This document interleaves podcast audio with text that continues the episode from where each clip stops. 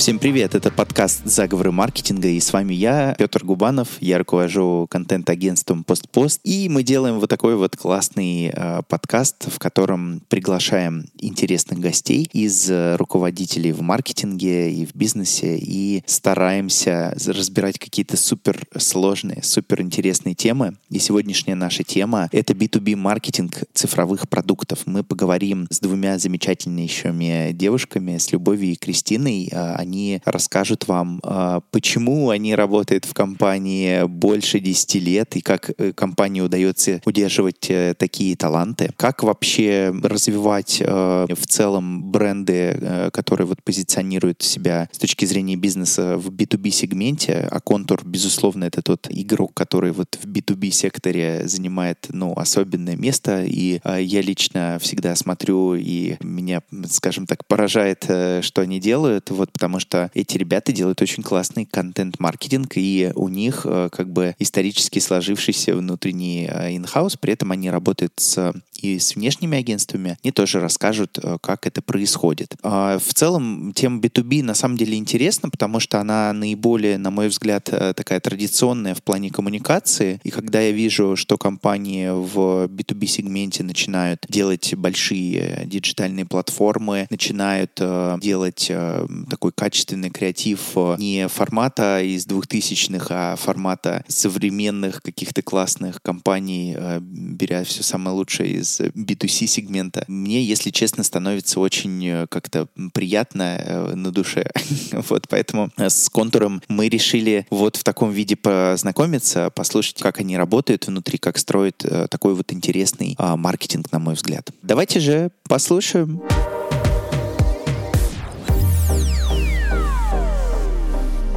Привет, меня зовут Люба, я директор по маркетингу в СКБ Контуре. Уже 5 лет я здесь на этой позиции. В Контур я пришла достаточно давно, уже больше 10 лет. Начинала с e-кома, с интернет-маркетинга, и вот так постепенно выросла до директора. Меня зовут Кристина Давыдова, я журналист по образованию, работала в медиа, а потом 20 лет назад практически пришла в Контур, и с тех пор здесь выросла от пиар-менеджера, занималась внутрикомом, занималась медиа корпоративными, потом ушла в марком полностью, и последние, наверное, лет 7 занимаюсь маркетинговыми коммуникациями в Контуре. Слушайте, круто. И сразу же первый вопрос. У вас получается такой продолжительный достаточно опыт работы в Контуре. Можете рассказать, как вот удается компании настолько удерживать сотрудников, чтобы им не хотелось куда-то в другое место идти? Мне кажется, что компания дает очень большие возможности с точки зрения развития себя как специалиста, в том числе в маркетинге, возможности с точки зрения реализации каких-то новых проектов, новых, в смысле, для нас, как для маркетинга. И вот мне кажется, что за счет такого доверия и возможностей можно достаточно долго что-то пробовать, развиваться, и нет какой-то потребности куда-то бежать и где-то искать что-то на стороне. И у нас очень развита культура инициативы. Любой инициативный сотрудник, если он понимает, что маленечко подустал и хочет чем-то новым заниматься, он может эту инициативу проявить. В общем-то, как мы с Любой делаем последние годы, и заниматься чем-то новым для себя. Когда-то мы начинали развивать диджитал, потом мы начинали соцсеть. В общем, вот так вот все потихонечку подключается. Плюс, конечно, мы же IT, и в IT сложно представить, что может когда-то стать скучно. Поэтому, конечно, у нас постоянно новые проекты, новые запуски, большая команда, вызовы, в общем, все. Если говорить про то, как вот эти инициативы, как происходит, условно, человек придумал какой-то новый проект, например, или новое какое-то направление, которое в бизнесе можно применить. Что происходит, как эту инициативу реализовать? Например, мы придумываем, что нам что-то стало важным, что мы до какого-то этапа дожили. Например, так было с компанией, с брендовой. Мы поняли, что у нас уже очень большой портфель продуктов, у нас много коммуникаций от продуктов в рынок, они частенько пересекаются на одних и тех же ЛПРах, на одних и тех же целевых сегментах. И мы поняли, что мы доросли до того, что нам пора разобраться с портфелем и с коммуникациями, упорядочить их и вынести основной бренд клиента во главу и покачать его, ну, не просто покачать, а покачать, чтобы получить определенные дивиденды с этого для всех коммуникаций, да, чтобы сделать такой перенос от основного бренда на продуктовые торговые марки, чтобы изучить и внедрить себе новые инструменты, такие, наверное, не совсем присущие B2B, но нам очень хотелось попробовать и понять, а будут ли они для B2B работать. В том числе мы попробовали и радио, и телевидение, и наружку. Это не всегда свойственно B2B, но мы постарались вписать это в такой общий кейс, чтобы в итоге такой микс был полезен и дал нам дополнительный эффект. Я же правильно понимаю, что вот это все было тоже связано и с таким неким переходом под такую общую какую-то брендовую линейку, под общий зонтик? Я вот как ваш преданный фанат бренда, поскольку наша компания пользуется там, ну, большим количеством продуктов, я заметил, что вы так постепенно, как бы как-то супер незаметно для человека, то есть не как снег на голову вы там пришли и с обновленной всей линейкой, но вот я заметил, что тот контур, который там визуальный и смысловая его часть, она как бы поменялась за последние, наверное, года два. Да, так и есть. Сначала мы работали над бренд-платформой, то есть мы сначала сформулировали смыслы. И вообще в нашей компании не принято идти какими-то революционными методами, особенно для клиента. То есть нам важно, чтобы клиенту было комфортно. И вот, как ты сказал, чтобы мы не сваливались, как снег на голову. Да? Поэтому мы сначала сформулировали смыслы в бренд-платформе, потом мы сформулировали и прибрали саму линейку, да, то есть мы объединили разрозненные продукты, ну, мы их называем в торговые марки, и так укрупнили коммуникации. И уже после мы сформулировали вот эту коммуникационную стратегию, то есть что мы хотим доносить, до каких сегментов, почему, и так потихонечку стали внедрять. И параллельно наш дизайн-блок очень плотно работал с дизайном, потому что важно нам было и есть, чтобы то, что мы говорим, и то, что клиент видит, оно у него мэчилось и было такое достаточно связанная. Ну да, тут, наверное, надо еще сказать про вот эту вот зрелость. Вот она как бы сейчас наступила. Мы понимаем, что бренд дозрел, команда дозрела, компания, масштабы, наши амбиции. Потому что, например, где-то в 10-х годах мы сотрудничали со студией Артемия Лебедева, и он нам логотип новый тогда рисовал. Но он у нас не прижился, потому что вот не сошлись тогда еще звезды, и, соответственно, ничего не случилось. А потом вот эта трансформация началась, и как раз сейчас вот где-то 19-20-е годы случилось то, о чем рассказала Люба, и вот мы сейчас в пике находимся своих изменений. И я так понимаю, что вместе с таким неким ребрендингом эволюционным у вас еще происходит, ну, смена всей такой парадигмы по коммуникации. Это я почему задаю такой вопрос? Потому что видно, что вы потихоньку начинаете подключать какие-то новые каналы такого общения с вашими потребителями. Вот можете вот про какие-то новые вещи, которые вы пробовали там за последний год, рассказать про них? Ну, на самом деле, да, мы вообще всегда много пробуем разные каналы, разные подходы. Много у нас есть экспериментов с визуалами, хотя это такая достаточно скользкая тема, да, и тут нужно не переборщить. Поэтому даже я не знаю, что выделить из нового. Что, что но на самом деле, как бы это странно ни звучало, для компании, которой больше 30 лет, 35 в следующем году будет, телек – это тоже новый канал коммуникации с аудиторией и широкоформатное радио. Для нас это такой новый инструмент. Мы не очень хорошо понимаем, как оно работает на нашу B2B-шную аудиторию, очень профессиональную. Поэтому скорее какие-то диджитал-форматы, которыми, ну, про которые, возможно, ты спрашиваешь, они для нас такие, ну, вот рутина. Мы потому что постоянно в этом, там все хорошо считается. Мы понимаем, откуда приходит, куда уходит, что мы с этим дальше делаем. А вот офлайновые, охватные, это такая новая нефть, в общем, что-нибудь новое для нас. И новый дивный мир, в который нас вводят наши компаньоны, стратегии из агентств рекламных. И мы вот сейчас только получаем первые бенчи и, в общем, ну, как бы начинаем ориентироваться. Что касается, если какой-то интересный кейс рассказать, то вот компания у нас была в прошлом году, мы делали, например, игру во ВКонтакте. Ну, такую, нам нужно было просто углубить знания бренда у аудитории через, вот, когда нужно тапать на картинке и, в общем, что-то чуть больше про бренд узнавать. Для нас это не очень такой понятный формат, потому что, например, мы не знаем, предприниматели тапают вообще во ВКонтакте или не тапают. Поэтому такой вызов случился, данные собрали, в целом понимаем, как с этим инструментом дальше работать. Вот. Еще, наверное, про интересное для нас это инфлюенсеры и блогеры.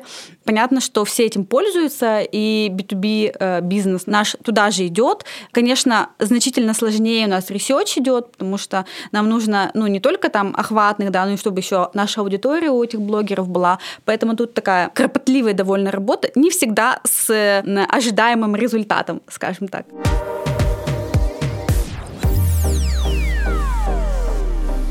Сейчас мы с вами находимся в середине выпуска, и я очень прошу вас поставить нам оценку в том плеере, где вы слушаете, потому что это помогает нашему подкасту становиться популярнее. Так работает, что система платформы, где есть подкасты, по оценкам выделяет, насколько человеку интересно слушать, в том числе, кроме вашего прослушивания. Я на самом деле очень рад, что вы дослушали до середины, потому что, вероятно, вам интересно. Поэтому, пожалуйста, поставьте нам оценку, неважно, какую, хорошую или плохую, дайте нам обратную связь. И, конечно, я с радостью вас приглашаю послушать наш разговор дальше.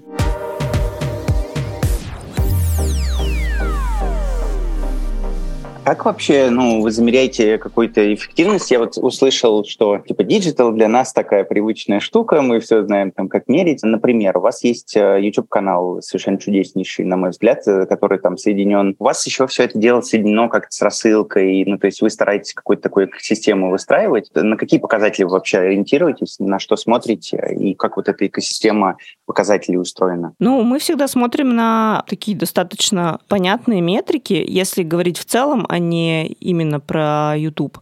Мы смотрим на конверсии на разных этапах, мы смотрим на стоимость для нас итоговую, как стоимость лида, так и стоимость клиента. Так как у нас подписочная модель, мы еще можем себе позволить, так скажем, варьировать стоимость, исходя не просто из чека и первой подписки, а на всем жизненном цикле клиента. То есть это такие базовые показатели, на которые мы ориентируемся всегда. И почему нам комфортно в диджитале, потому что там очень хорошо для нас, по крайней мере, как-то так вышло, что изначально мы все считали, даже то, что не умели, научились, и для нас это очень понятный такой путь, и главное, что это понятные метрики для диалога, когда, например, мы приходим и просим какой-то бюджет. Еще из важных показателей у нас это количество, например, проданных продуктов с первой продажи, то есть такие очень бизнесовые вещи.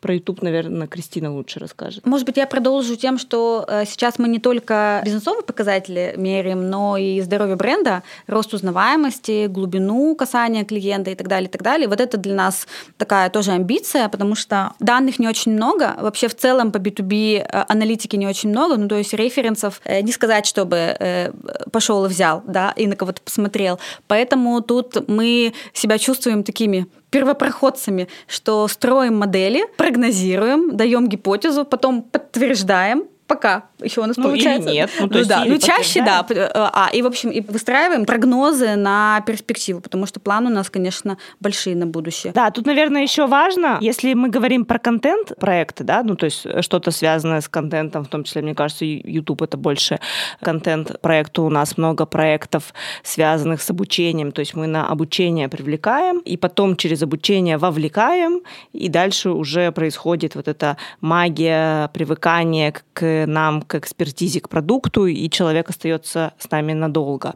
Что касается контент-проектов, то там мы тоже, собственно, смотрим на конверсии, на воронки, на возвращаемость. То есть такие стандартные показатели, нет у нас чего-то такого этакого. Все достаточно стандартно, важно это считать. А когда проект как инициатива появляется, то есть условно вы завтра заводите подкаст, как это обосновывается обычно? Как прийти маркетологу внутри другой какой-нибудь компании B2B и делитесь опытом, как вот маркетолог может внутри у себя в компании вот эту историю защищать? Ну, обычно это какая-то идея, она кому-то приходит в голову, этот кто-то приходит обычно к своему руководителю, это может быть там более старший продуктовый маркетолог, или это может быть кто-то в отделе маркома приходит, этой идеей делится, и дальше начинается расчет. То есть мы всегда делаем расчетный кейс первичный, чтобы понять, а вообще зачем нам это с точки зрения возможных целей. То есть понятно, что могут быть цели прямо бизнесовые, а могут быть какие-то более отдаленные, но все-таки тоже мы считаем, что кейс должен и может быть просчитан. Просчитывается кейс, и дальше уже с кейсом идет человек, носитель идеи, возможно, с тем, кто помогает ему во всех этих расчетах и защищает бюджет и запускает. Две составляющие получается. Первое — это некое вдохновение с идеей, да, то есть чтобы она как-то зажигала там команду. Вот. И вторая, получается, история — это обоснованность какая-то финансовая. Ну, надо еще учитывать, что у нас же большая инхаус команда. Мы как огромное рекламное агентство в Контуре, мы можем вообще практически любую идею быстро запустить, обкатать и получить результаты внутри, не обращаясь там особо в агентство, не инвестировать в свои рекламные бюджеты и так далее. Поэтому, конечно, мы многое тестируем вот так вот просто. Решили, сделали модель, запустили, посмотрели, что получается, и дальше в продакшн или туда. Расскажите, кстати, про инхаус-студию. У меня вот как раз был такой вопрос. Это все чаще такая становится практика заводить внутри себя некое такое производство, да, там, или работу над креативом. Как у вас это устроено? Ну, у нас это, я бы сказала, исторически сложилось. Да, у нас исторически очень сильно доверие внутри компании, оно было вот именно к внутренним ресурсам, к внутренним идеям. Поэтому сразу, в том числе, маркетинг, он создавался и рос, обрастая внутри экспертизой. У нас действительно достаточно много блоков. Наверное, безусловно, мы не такое полноценное рыночное агентство, но тем не менее у нас есть очень большой сильный блок исследований собственных. То есть мы сами проводим для себя исследования, хоть качественные, хоть количественные, хоть любые. У нас очень большой сильный блок маркетинговых коммуникаций, интернет-маркетинга, коммуникационного дизайна. Ну, то есть у нас вот все вот эти блоки, они есть внутри, потому что мы обслуживаем очень много продуктов. То есть изначально это родилось из вот этой потребности у продуктов брать качественные ресурсы и брать их быстро, без всяких там заключений договоров, вот этого всего. И за долгие годы, Контуру вот уже скоро будет 35, это все выросло в достаточно такую большую сильную структуру внутри. Ну, еще есть же специфика в B2B. Например, написать текст про B2B-сервис – это, в общем-то, не то же самое, что про помаду написать текст. И, соответственно, естественно, мы обращались к внешним авторам и до сих пор обращаемся, но понимаем, что быстрее и качественнее можем делать, когда обучаем человека внутри. Причем, что внутри-то нам тоже от полугода до года требуется времени, чтобы он вот стал мастером, да, и начал разбираться в предмете, глубоко мог давать экспертизу свою клиентам. Соответственно, у нас сейчас 30 копирайтеров на минуточку внутри Контура, а еще там где-то в 2 раза больше внешних авторов. Поэтому, конечно, с точки зрения контента, и вообще инхаус команды, вот связанные с контентом, это такая кропотливая работа, которая вот долгие годы выстраивалась. Но, несмотря на все это, мы, конечно же, с большой радостью и удовольствием работаем и с внешними агентствами, потому что у них, естественно, есть сумасшедшая экспертиза, которой нам не хватает. Мы же внутри себя только крутимся.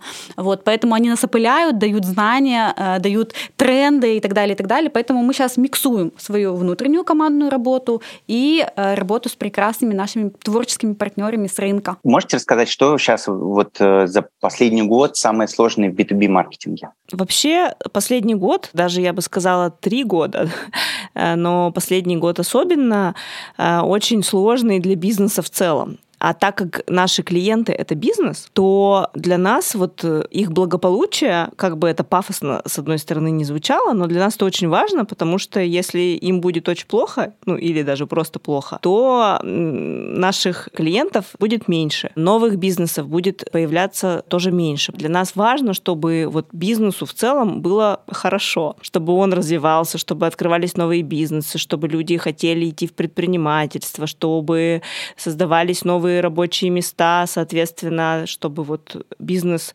развивался. Это для нас важно. Безусловно, мы столкнулись ровно с такими же проблемами в этом году, как и все B2B, B2C, неважно, бизнесы. Мы потеряли целый арсенал инструментов, связанных с продвижением, то есть они нам стали просто недоступны. Мы потеряли определенную эффективность вместе с этими инструментами, потому что, во-первых, нам пришлось перестраиваться на другие. Ну, то есть, например, мы потеряли Facebook, но мы стали перестраиваться на ВКонтакте. Facebook мы знали лучше, мы им больше пользовались. ВКонтакте, например, у нас было меньше такого релевантного опыта про лидогенерацию. Нам пришлось учиться заново, подстраиваться, растить там и показатели, и конверсии. Или, например, у нас ушел Google с точки зрения возможностей монетизации, но, безусловно, остался Яндекс. При этом все пошли в Яндекс, ставки взлетели, и, безусловно, да, это для нас привычный нормальный инструмент, но нам пришлось подстраиваться под вот эти новые реалии. Вот, наверное, две основные сложности этого года – это потеря инструментария и, в целом, такая более пессимистичная обстановка в бизнесе. Ну и тренд последних, наверное, 5 лет, что конкуренция на рынке B2B растет за счет того, что к нам приходят товарищи из B2C сектора, в основном это банки и телеком, которые тоже начали предлагать своим клиентам цифровые сервисы, там подписи электронные и всю совокупность, чем обычно занимались классические IT-компании, которые на B2B рынке много лет работают. Вот. Естественно, обострилась конкуренция, потому что банки и телеком, они с большими медиабюджетами, с сумасшедшим давлением, с другой логикой позиционирования и рекламы, и мы взбодрились, и поэтому тоже, конечно, подстраиваемся под текущую ситуацию, наращивая темпы, меняя коммуникацию, потому что надо отстраиваться, быть более четкими в позиционировании. Да, и на самом деле в том числе именно это и подтолкнуло нас к тому, чтобы по-новому взглянуть на бренд именно как на инструмент и поработать с ним не прямо как с инструментом для B2C, но подсмотреть там что-то, что могло бы подходить и нам, что мы тоже могли бы использовать и, собственно, это делать. Вот и все. Сколько интересного мы узнали в этой серии нашего подкаста. А у нас будет продолжаться наш 5-й сезон, в котором мы, как вы уже успели заметить, экспериментируем. У нас уже вышел выпуск про тренды контент-маркетинга в 2022 году. В 2023 уже вообще-то в 2023. И, конечно же, нас ждет очень много интересных спикеров дальше. Вот у нас уже в очереди почти 5 выпусков. Да не почти 5 выпусков. Так что этот сезон обещает быть очень интересным. Оставайтесь с нами. И, конечно, пишите мне, как вам нравится наш подкаст. Вот можете везде найти в любой соцсети меня. Я digitalpetya. Или зайти на сайт нашего контент-агентства PostPost. Прям так и пишите в поиске, вы его найдете.